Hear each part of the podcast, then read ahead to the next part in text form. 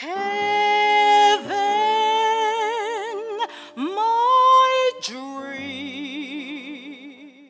Tiffany Jackson first performed her autobiographical show under the title From the Hood to the Ivy League. I used to walk from the projects from hearing gunshots every night to singing a Mozart aria. You know, that was my life, right?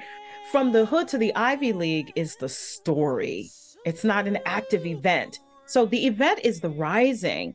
Even the revised title, Rising of the Necessary Diva, doesn't quite capture Jackson's unique path. She went from a happy upbringing in New Haven, Connecticut, to esteemed concert halls, stages of competitive bodybuilding, a run to the semifinals on the show America's Got Talent as a bodybuilding opera singer, to a PhD in vocal performance. Today, she's a vocal professor at Western Carolina University.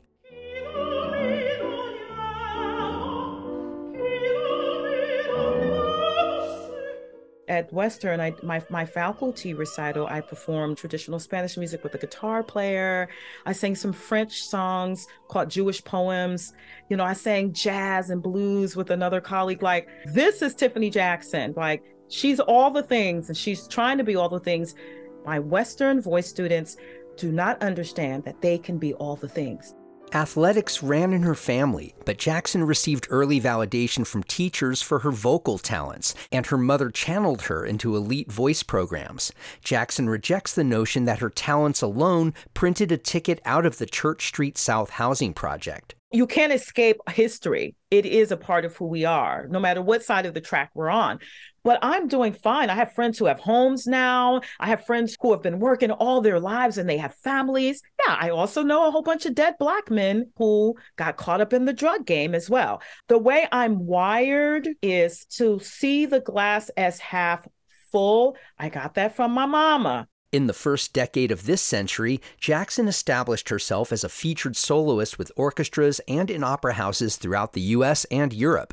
But as she noticed cutbacks at performance houses with the recession, she pivoted at age 39 to bodybuilding. She hired a coach and competed at elite levels for more than two years.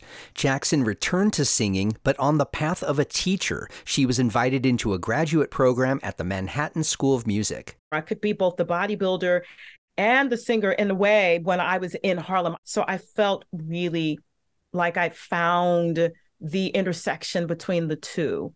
So I have this mantra where it's like train the mind to control the body that houses your soul. Western Carolina University is Jackson's first tenure track faculty position, but she questions whether the region fits well for her. Without getting specific, she said she has had experiences on campus and off she described as harmful. It's been hard for me. I'm not going to lie. It's been tough. When I go to the local Walmart, you know, I feel uncomfortable. You know, when you see Confederate flags everywhere on hats and tags and they're everywhere, then I'm I'm constantly reminded oh yeah you're black and i think you know oddly enough i'm okay with that because i need not to get it twisted and forget just because i have this fancy professorship and i have all these credentials and my students love me and my mama loves me that not everybody feels that way Jackson said that's why her one woman show, a mix of music and storytelling, has an ending in constant evolution.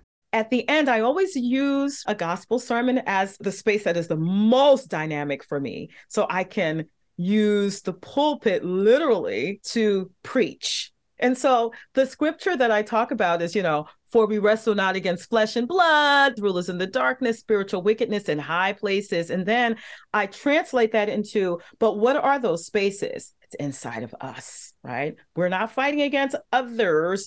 Our fight is within. Jackson said she's considering converting her stage show into a printed memoir. At 53, she also said her days of competitive bodybuilding aren't necessarily over. I'm Matt Peiken, BPR News.